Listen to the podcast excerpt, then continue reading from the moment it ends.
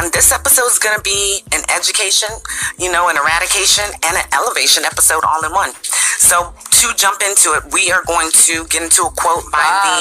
the just yes, Bob, by you know the somebody prophet. else who is everything, um, Mr. Bob Marley. So this quote is: "I wish we were all hippies and we did yoga."